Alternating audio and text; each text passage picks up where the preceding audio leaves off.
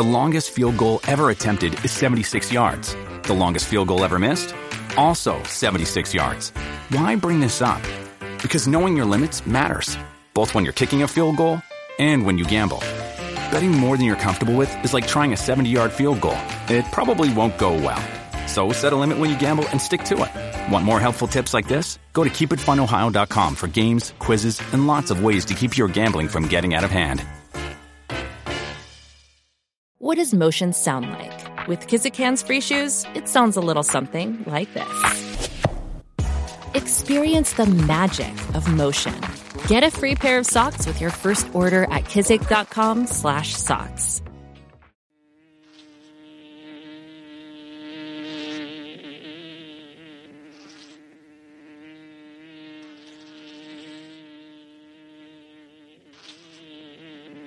This is the Music Buzz Podcast.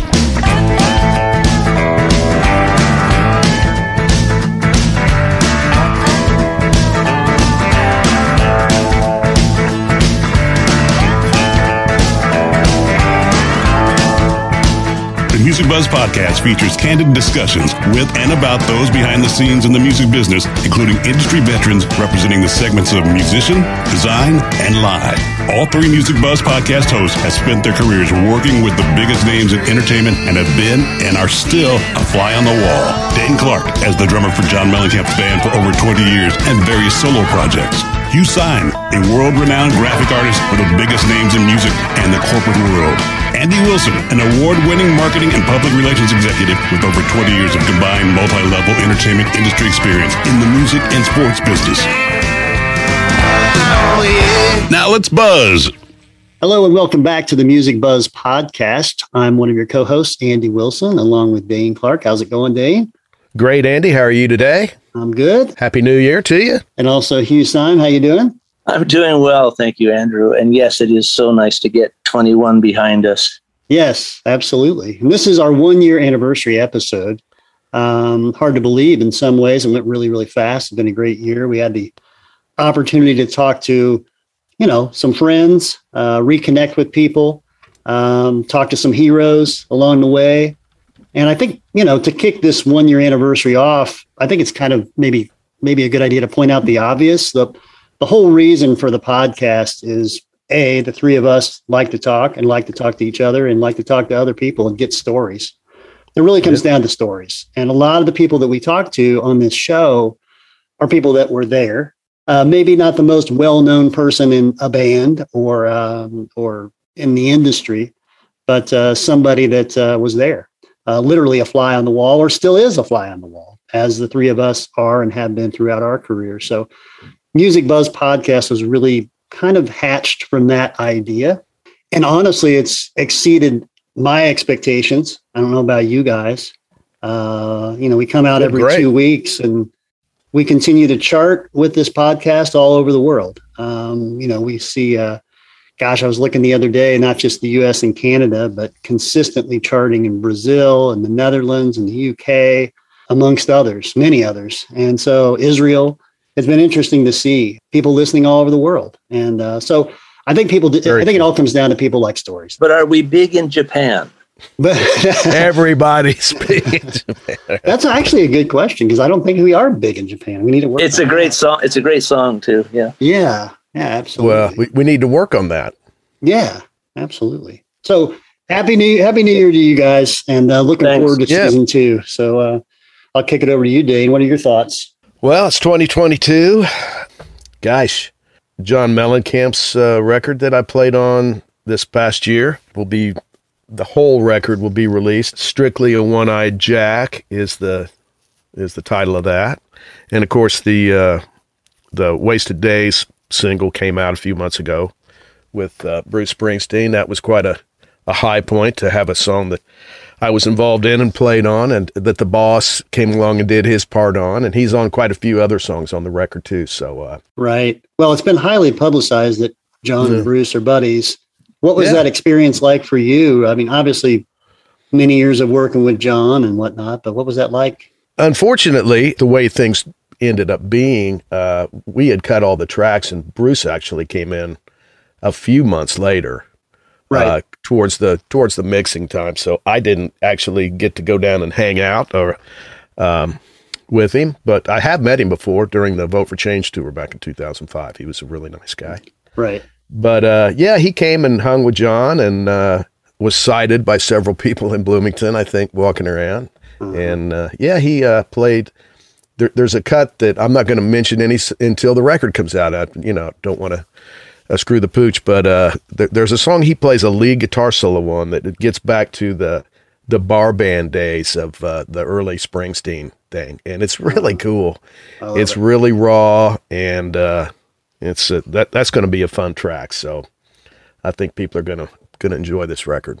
You know, when I started my career with Sunshine Promotions back in the back in the glory days, some of my first few shows were at the Field House in downtown Indy at the time, which had just opened because you know Market Square Arena. The last few shows at Market Square were were that year, and then Springsteen was the first show at the Field House, and then of course All that right, that New Year's Eve, you guys played. We played. Mellencamp played uh, New Year's Right. Eve, heading into Yep. Y2K. yeah, And, um, that's right. Gosh, you know that's been a long time ago, but still, Springsteen, man, just still one of the most spontaneous uh, live performers, you know, ever. And still, it's amazing that a guy can still do what he does for three and a half hours a night when he's out. I know. It's he's incredible. got his, he's got an incredible amount of energy. I I saw Bruce in uh, in '78 on the Darkness on the Edge of Town. That, that's the name of the album, I believe, right? The one that came out then. hmm The record had just hit the stores, and and I just I remember buying a couple tickets, and me and my buddy went, and it was at the convention center. And what I remember about it the most was I was 18, and uh, you know what I remember is at the end of the show, he got a bunch of strippers from the Red Garter to come over and dance on the last song. Now there wasn't a teenage guy there that wasn't enjoying that. Let me just tell you, that was quite quite a spectacle. What's the Red Garter? I don't, I don't know what that is. well, it's a it's a gentleman's club. I don't I don't know if the the uh, it was a French place, the Red Garter. I, I'm not sure that it's still there. And I had never, you know, I mean, I, when I was 17 or 18, I looked like I was about 12, so I wouldn't have gotten in back then. Right. Did you ever drum for um, exotic dancers, Dane? No, uh, it's something I've always aspired to, though. It's not, I'm not saying that I still wouldn't. You know, I, I if- have. Still a career goal, huh? You actually have. Yeah, there, there was a friend of mine in Toronto who got sick for a few days, and he drummed at a fairly well-known place in Toronto called the Zanzibar. So Hmm. I had no clue what what the you know the, the set list was and so on. So I just I just winged it, but it was fun. You know, I was quite motivated standing in the rear, so to speak. Yeah, it was it was a, a, a new experience. So, was it a whole band playing for them? yeah, it was a four-piece band. Yeah, Was it? just- I mean, were you going? You know, were you playing da da da da da da da that kind of stuff, or we didn't do the, the yeah the, The stripper Gypsy song? Rose. Quite frankly, a lot of jamming. Just you know, just as long as it had a good pocket and gave gave room for movement. do you remember any of the ladies' names? One of the girls I did use on an album cover. It was a disco, a, a- very, you know, I, I don't even remember the name of it. I mean, it was for CBS CBS Records. Um, Well, speaking of covers, um, I know that uh, Hugh has uh, worked on some covers as a result of the podcast this year that have come out. I know uh, the Rivers and Rust project Kyle Cook put out. Yeah, it was great working with Kyle. It was a it was a great title too. You know, it was called "What a Waste." hmm I respond well to good titles, and you know, you know, I've been spoiled by quite a few bands, notably Rush, who never failed to have a great title. Right. Sometimes you don't even have to listen to the music; you just know it's, uh, you know, Well, it, it's it's a great image. you sure came up with a winner for uh, my upcoming record that's going to come out. That which still may Thanks, be full. man. Yeah, uh, I'm still trying to decide if it's just going to be an EP or a full full album. But uh, Memory Mile. That's the project with Donovan and uh, Yeah. John Sebastian. Yeah, yeah, yep. Tell us more about that. Dane. Yeah, well, you know, uh, Donovan toured with uh, the Mellencamp band in, I'm thinking it was 2005. And interestingly, instead of being the opening act, we played an opening thing, and then we played Donovan's part, which was about 45 minutes or 50. And then John came back on and finished the show. So it was we've never done anything like that before since. It was pretty unusual. Interesting. Uh, yeah, for the for the sec, you know, quote unquote opening act to be in the, right in the middle of the show. But it, it kind of made sense the way you know the way John organized it. It was really cool. was that a John decision, like something? He It was. to- okay, that's yeah, cool. he wanted Hmm. it to be that way, and uh, I think maybe he wanted to come out and watch Donovan play a lot, you know, during the thing. And you know what a treat for us. I mean, we played, you know, all the hits: Sunshine Superman, Mellow Yellow, Hurdy Gurdy Man, uh, Catch the Wind. It's too bad that some bands don't or acts don't do more of that kind of thing. I I remember there was that several tours that uh, the members from the Grateful Dead did with Bob Dylan Yeah, yeah, yeah. over the years, and there was actually one one of my uh, favorite memories of anybody asked me about memories about the Grateful Dead or Bob Dylan. I've got several memories, but there was um, it was after Jerry died, and the members of the Dead were out touring whatever configuration, whatever they were calling themselves at the time, with Dylan. And Charlie Rose was following them around doing a, a piece for 60 minutes at the time. Hmm. And Charlie was, and his whole crew was in town. And I had to address them on what the rules were for the venue, you know, corporate policies and the whatever. And they weren't allowed to record anything in Shakedown Street, which is out in the parking lots of those shows, you know, and Right. Various cheese sandwiches and other things going Oh on. yeah, yeah. Um, but uh, I remember going out there and stopping the filming because they went out there and filmed anyway, unbeknownst to me. And I stepped in front of Charlie and he gave me this look like, I'm going to kill you and cut your head off, you know, how dare you? and uh, Mm. later that night, he kept looking at me all day like, you know, you shouldn't have done that kind of thing. I was just doing my job. And later that night, he came up to me and like tapped me on the shoulder and go, Hey, I just want you to know that I, I respect what you did. And I'm like, oh, thanks, man. He goes, hey, if you want to come in the dressing room, we're going to sit down and talk to the, the, the guys from the Dead and Dylan if you want to come in. And so I came, went in there. It was just those guys and uh, Charlie and the cameraman and me sitting there Wow. while he interviewed them. And Bob didn't say a word uh, to anything. He just kind of chuckled the whole time. I saw Dylan actually opened for Phil Lesh and friends. Was that what it was? No, it was it was Okay. whatever it was. Now they call it, you know, now that now they're called, you know, Dead and Company, but I think Right. it was just called maybe it was just called the Dead at that time, like Dylan and the Dead or something like that. Huh. And at one point they were called the other ones. They've had various configuration names, but I don't remember. But Well, I'm going to tell my story now because I went to see the Phil Lesh and Friends Dylan show, right? So I went with a couple high school friends, and I believe Bob Kavoyan gave me the tickets he had. And he said, I'm, I'm not going to go. Do you want to go? He called me. And I said, Yeah, man, thank you. I appreciate it. So we didn't bother to get there until after Phil Lesh I wasn't sure what Phil Lesh was going to do, but he really is not a singer. And, you know, I wasn't that hip on having to see that. I just wanted to see Bob, right? So I just remember getting to the show. We're sitting in our seats and we're sitting there for a while. And I'm going, man, that's a weird looking stage setup for Dylan, you know, because it was in between the acts. And then somebody, I somebody like a few minutes later turned around and said, yeah, man, I'm sure glad Dylan's done. Now we can watch Phil Lesh. And I said, what? Bob Dylan's opening up for Phil Lesh, Yeah, which I found really odd, and so we missed it. oh shoot, and uh, so, well, I mean, I miss Bob. right.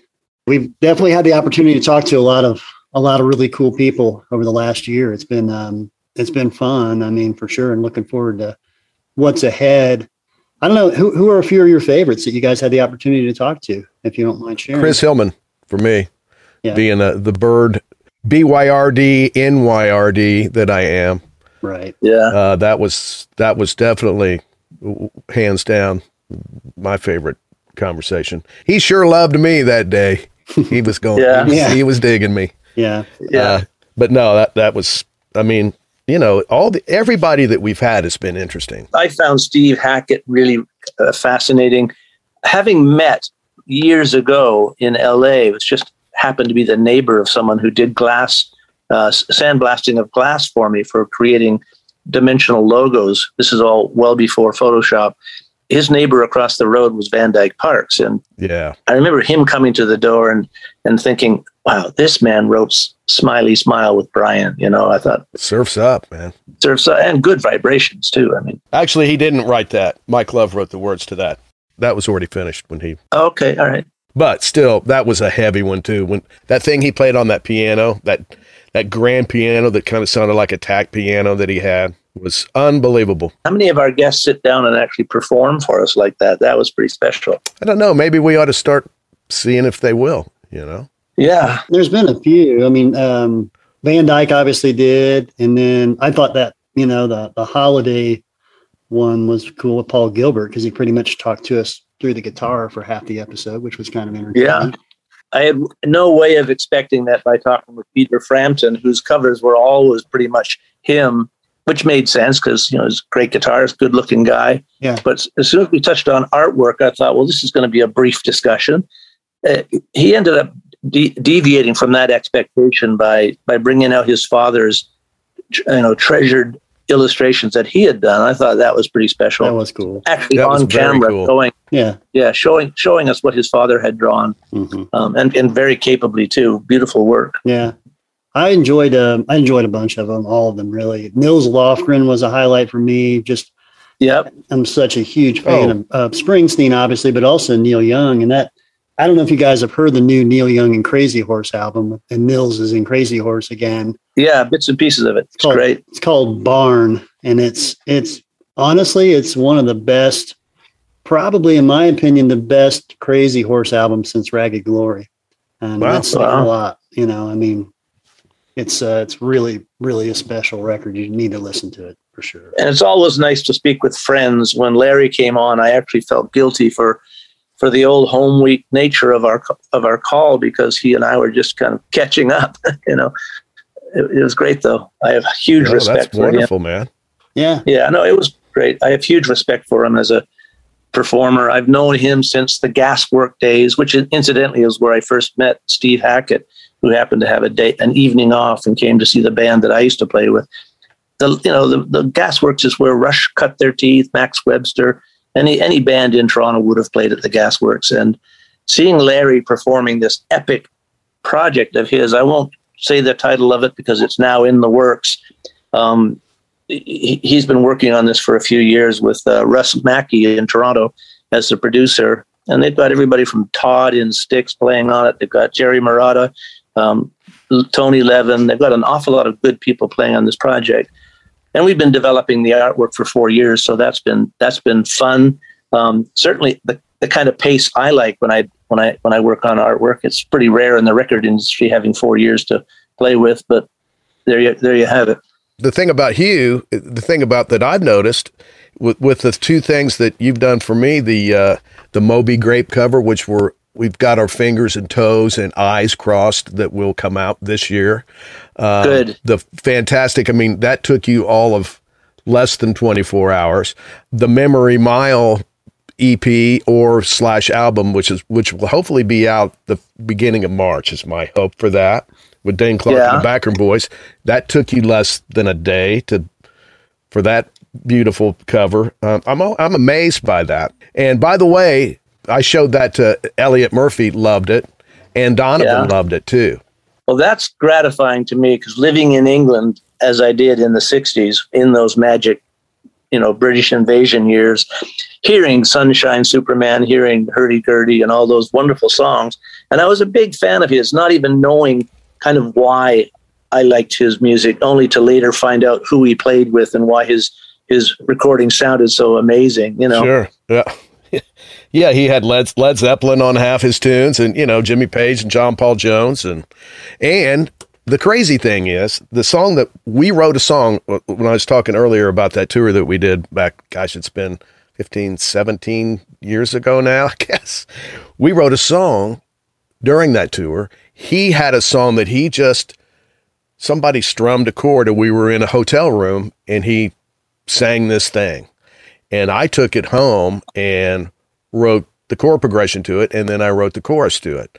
And it's actually going to see the light of day. It's the only song he's ever co-written with another person ever. well, So that's a privilege. privilege for me Wow. uh, for Yeah, that to no come kidding. out this year. So it's been kind of sitting around getting cobwebs on it for a long time, and it's going to see the light of day. So You know, one topic that I notice comes up a lot, I think maybe goes overlooked, at least for, for me with you, Hugh, is you're known for the the artwork stuff, and we focus so heavily on that. But the musician side of your life, having played on Rush albums and other things, but the one one reference that you do make a lot is the band you played with, you know, back in the '70s on the same label as Rush, same management, etc. The Ian Thomas Band. I don't know. I don't know much about the Ian Thomas Band. I'll be honest. I I'd like to know more about like your involvement with that band, what you guys did, kind of what you know, why it kind of why you left the band. I'd love to know a little more about that, if you don't mind sharing. Well, 75 through 81, I was with the band and we recorded six albums that I was involved with, you know, and I was really required to pull up my socks. I mean, I was, I was pretty good at what I did, but, you know, uh, the people in the band already, Steve Hogg on bass, Michael Oberly on drums, and an extraordinarily gifted lead singer and writer, Ian Thomas, you know, who, who honestly had the most chameleon voice he, he used to do even even for commercials he, he would be called upon because he did the best dead ringer for the beach boys he had a, hmm. uh, an art garfunkel meets harry nilsson meets paul mccartney kind of voice um, wow. the, the talent of the man didn't go unnoticed he was covered by by uh, santana chicago um, america um, hmm. they did cover a few of his songs nice but I think uh, uh, uh, you know these guys were really good players and really good singers, um, and you know it was a privilege and a real education for me to be in a band like that. But Ian heard me playing on a, a recording that I did when he was producing a folk duo called Crawford and Wickham, and he asked if I want to join his band, and I thought, well, that's not quite what I had in mind as I graduated from university. But I, you know, I decided to go to the first first rehearsal and so on, and it stuck. I mean, it was you know it was the first time I saw and played a mellotron. You know, well before I played on Rush's things. So there was a mellotron a there. So you got to yeah. Oh, it, this is the thing. The record. This is back when record labels stood behind bands and would buy you a Fender Rhodes, a Mellotron, mm. a clavinet, you know, an ARP synthesizer. Well, that Oberheim. was a long time ago. yeah, uh, you know, all yeah, these. I walk. Sure. I walk in the room and suddenly I adopted all this gear. And I thought, yeah, I could get used to this. you know, it was a. It was it was Christmas morning, you know, and then of course, never having played Mellotron before, I took to it immediately, you know, and um, yeah, I really, I really enjoyed the process. But the, you know, the band itself, uh, you know, we had the good fortune of going out and playing, opening up for the Beach Boys for several dates. We went out with uh, Robert Palmer, um, Billy Joel at Massey Hall, Roxy Music at Massey Hall. Um, we did a tour. Who's the guy that did On the Border? Um, was it Al Stewart? Yes, thank you. Yeah, yeah. We, we went on tour with Al Stewart, and we had a, a, you know great time. We went right down through the middle of America, down to Corpus Christi, and you know, and then we would come back to the humbling realization that we had to you know earn a living and survive, and we would be back in the gasworks yeah. where it all where, where it all kind of gestated in the first place. Sure. Um, yeah, but you know, it was a it was a great experience. But check out Ian's work. Definitely check out his work, and he went on to produce uh, or create a band called the Boomers with Bill Dillon, uh, Rick Gratton on drums, and uh, Peter Cardinali, phenomenal bass player. And this is just a four-piece band, but they're wonderful as well. And you know, they were huge in Hamburg and places like that. They were very well received there.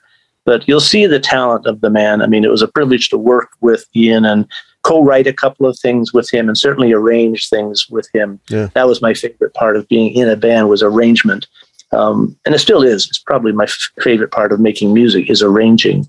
Well, good arrangement will make or break you. That's for sure. Yeah.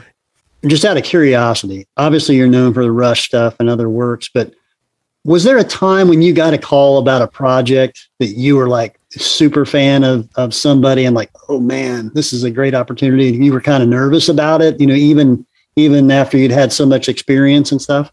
My career, apart from being a workaholic and continue to be a workaholic, um, and I was very committed to doing, you know, my best.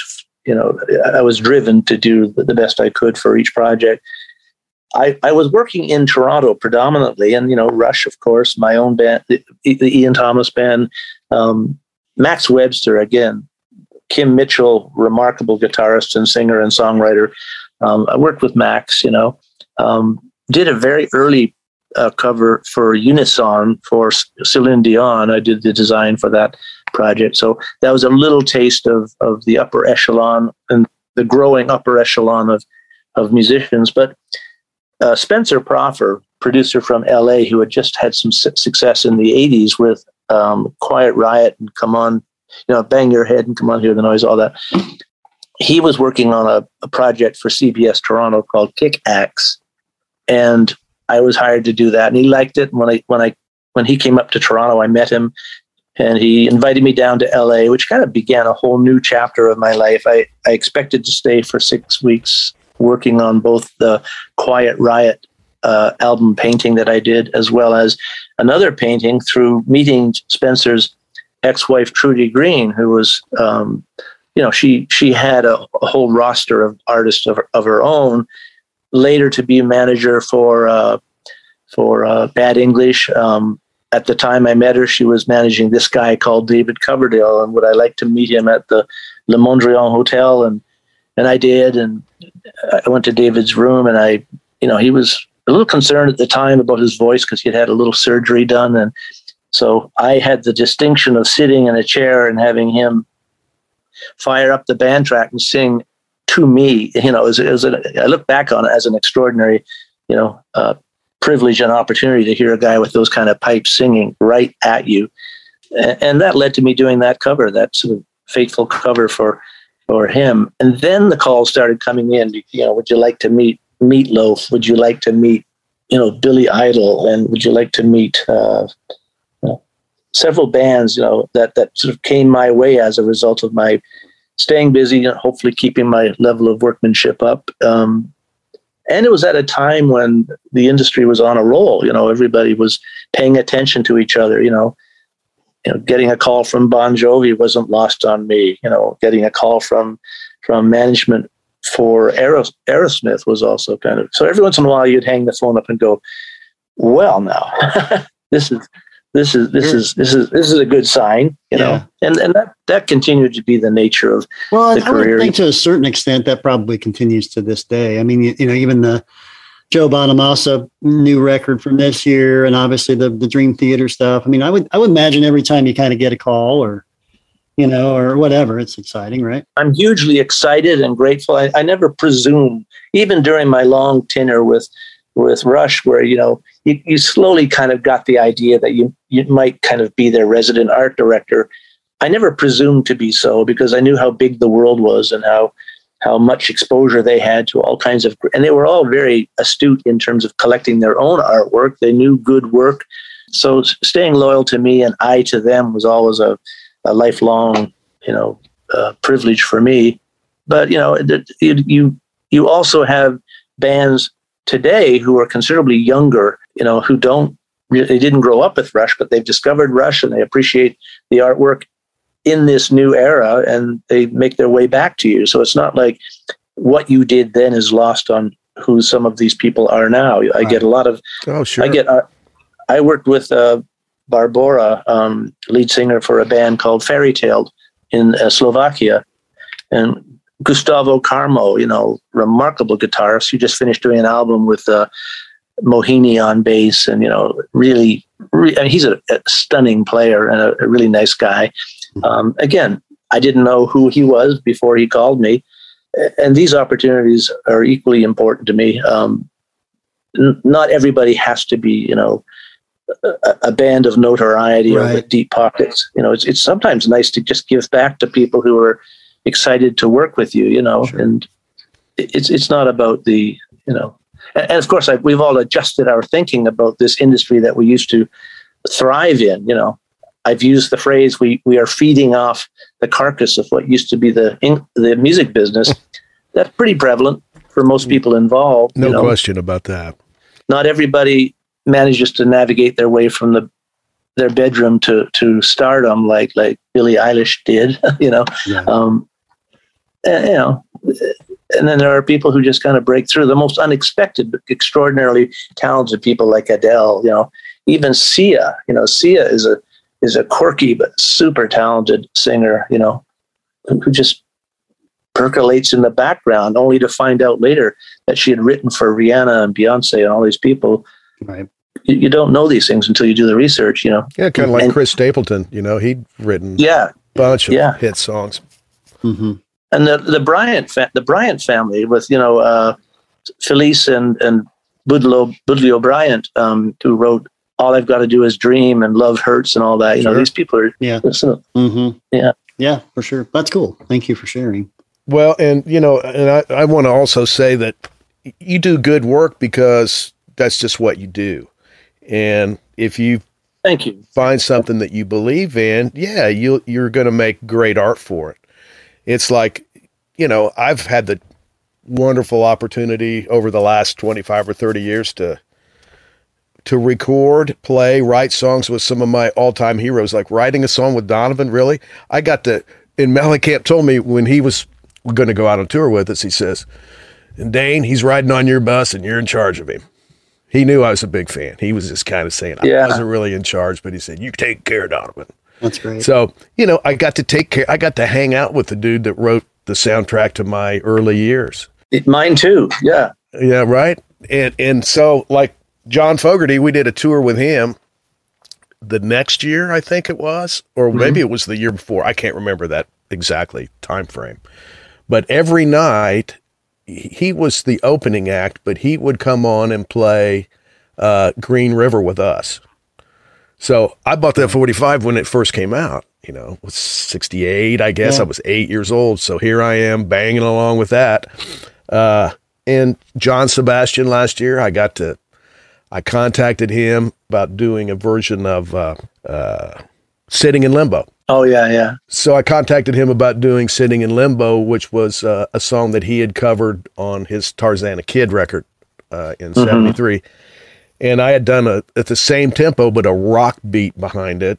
And I just on a whim got went to johnsebastian.com and found his manager's number and sent him an email, told him who I was. 15 minutes later, I had an email back from John himself saying, "Wow, I would love to blow the dust off that tune. Here's here here's my home phone, here's my cell hmm. phone." great. And just to Yeah. get to talk to him, work with him, and we talked we had many conversations that were an hour long. You know, he just mm-hmm. would start talking about the past and he knew I was a you know, I knew my spoonful history.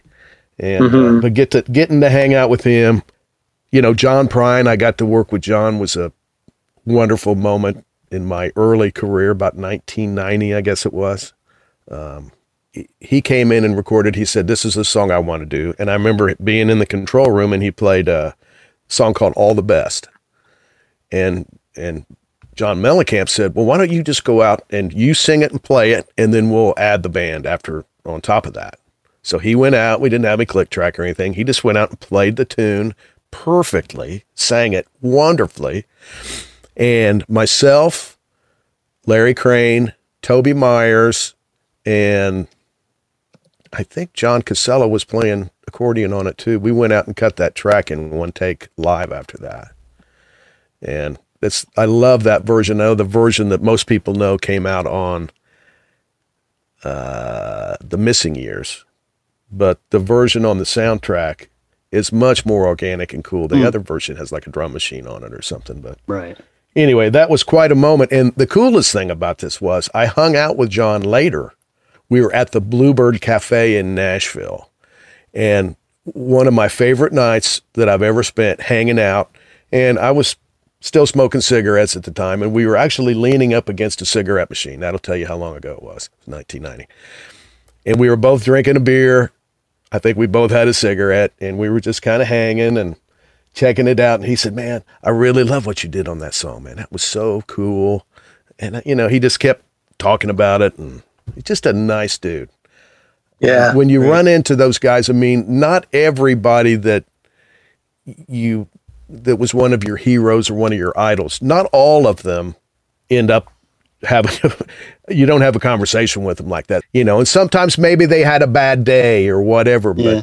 but then there's Yeah. times when, you know, this guy, anytime I was around him, he was always the same. He was Yeah. genuinely nice. You know who is the same the same person same personality from members of, of, of bands that are super groups, you know, like Aerosmith. I found Tyler, Steve Tyler, to be the same way. eminently approachable, long conversations on the phone. Met him in Boston at the rehearsal studio. Really, really a, a super nice guy. You know, he's he's not full of himself. Um, I, I need to talk about this just because it, it occurred to me.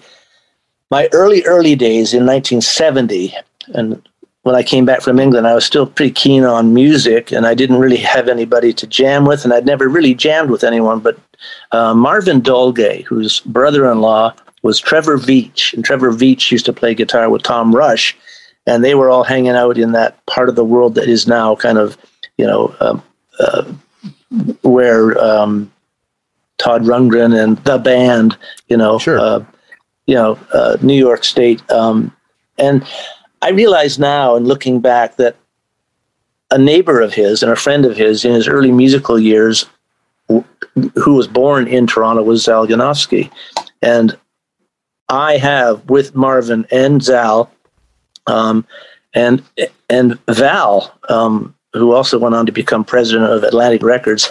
um, all these people were just friends of mine back in the 70s, not having a clue that it would all kind of mushroom into these different. Um, so you knew Z- Zolly from from the spoof? not well. I just he, he But- came into the basement because Tom Rush, Tom was in town, and Trevor Veitch, who was uh, you know Marvin's brother-in-law, came over. So Okay. and it, Trevor would would would would would jam with you know Garth and all those people from the band because he Yeah. was in that, he was in that scene. So for me to be in a basement with an upright piano and a pump organ and just jamming and sort of finding my way because I'd already been a kind of a create. I wasn't all conservatory m- music. I was already emulating Elton John, and I was already very keen on learning pieces that mattered to me. When I heard that piano solo in in uh, Lovely Rita, I had to learn it, so I did, and you know I had the chops to do that sort of thing. And I I discovered that being amongst other musicians and having that organic, it was very. I was very naive to it, and I was very new to it.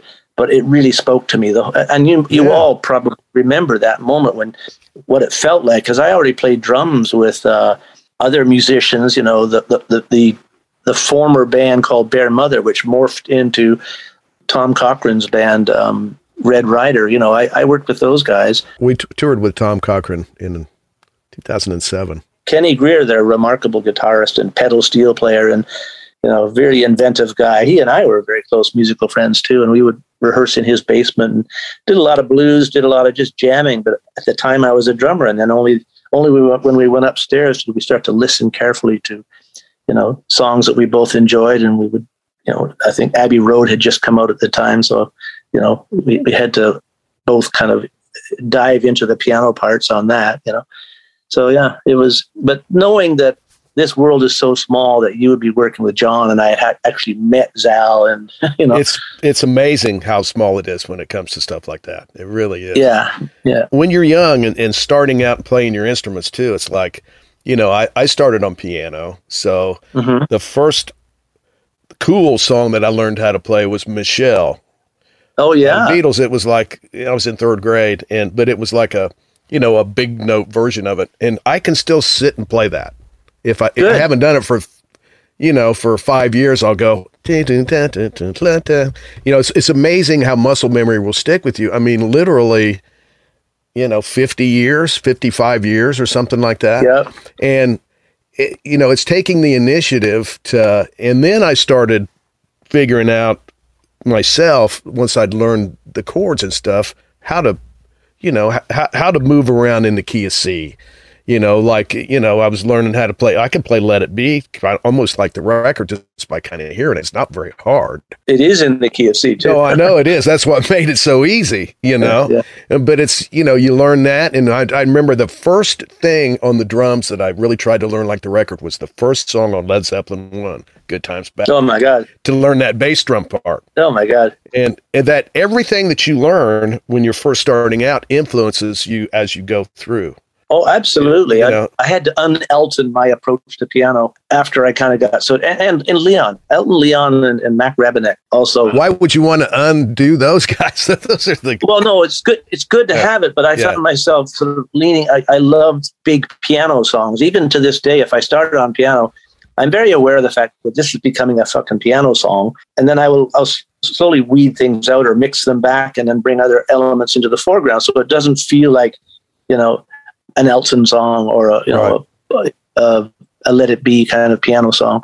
Um, it's very very seductive when you're playing piano to play the instrument because it's so grand. No pun intended. It's such a lovely, all inclusive. You know, it's laid out in front of you, and how you play it and how it how it sort of supports the song isn't necessarily the best way for the song to end up. Is what I'm saying. Mm. You know, Sure. yeah. A lot of a lot of things I'll write on piano, and I'll go, you know, it just sounds like a another piano ballad with a lot of chords. Yeah. Let me try to figure out how to, or or get my guitar player Eric Skull to. I'll say, man, figure out how to play this like Julia. Yeah. You know, just to take Yeah. it take it in a different direction. Get it get it away from that because I'll always tend to do the same thing.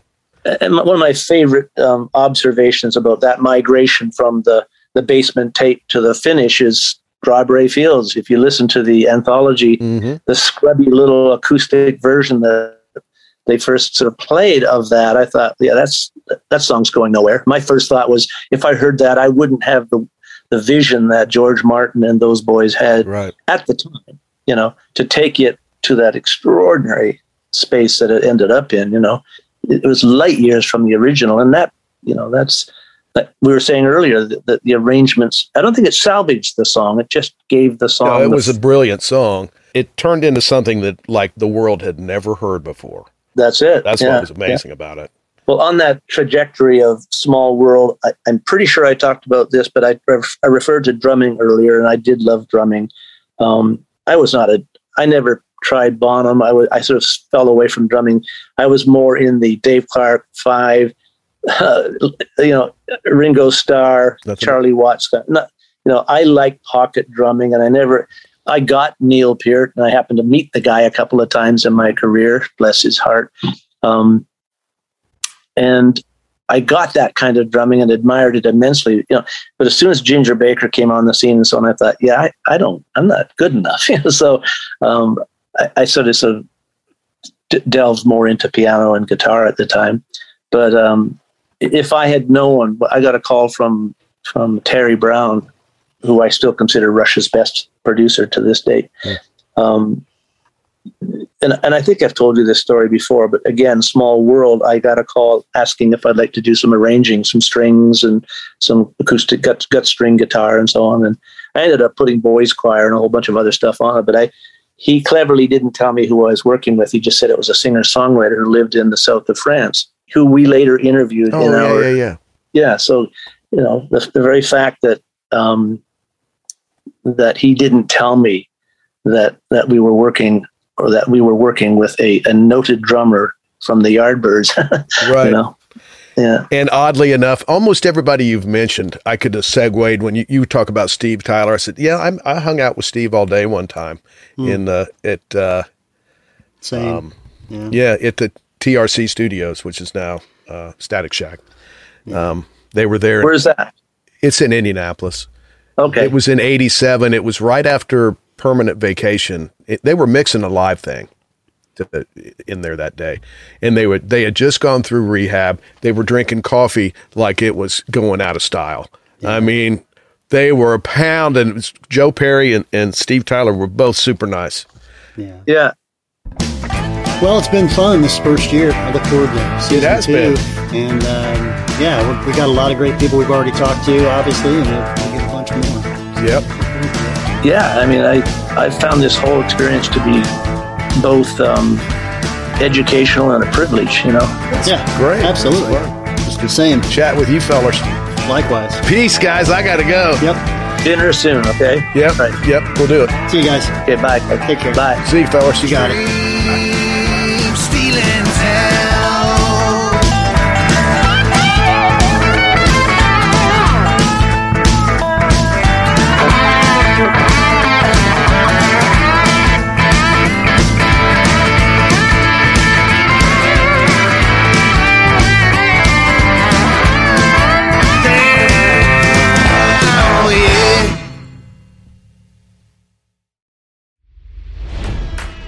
It's NFL draft season, and that means it's time to start thinking about fantasy football.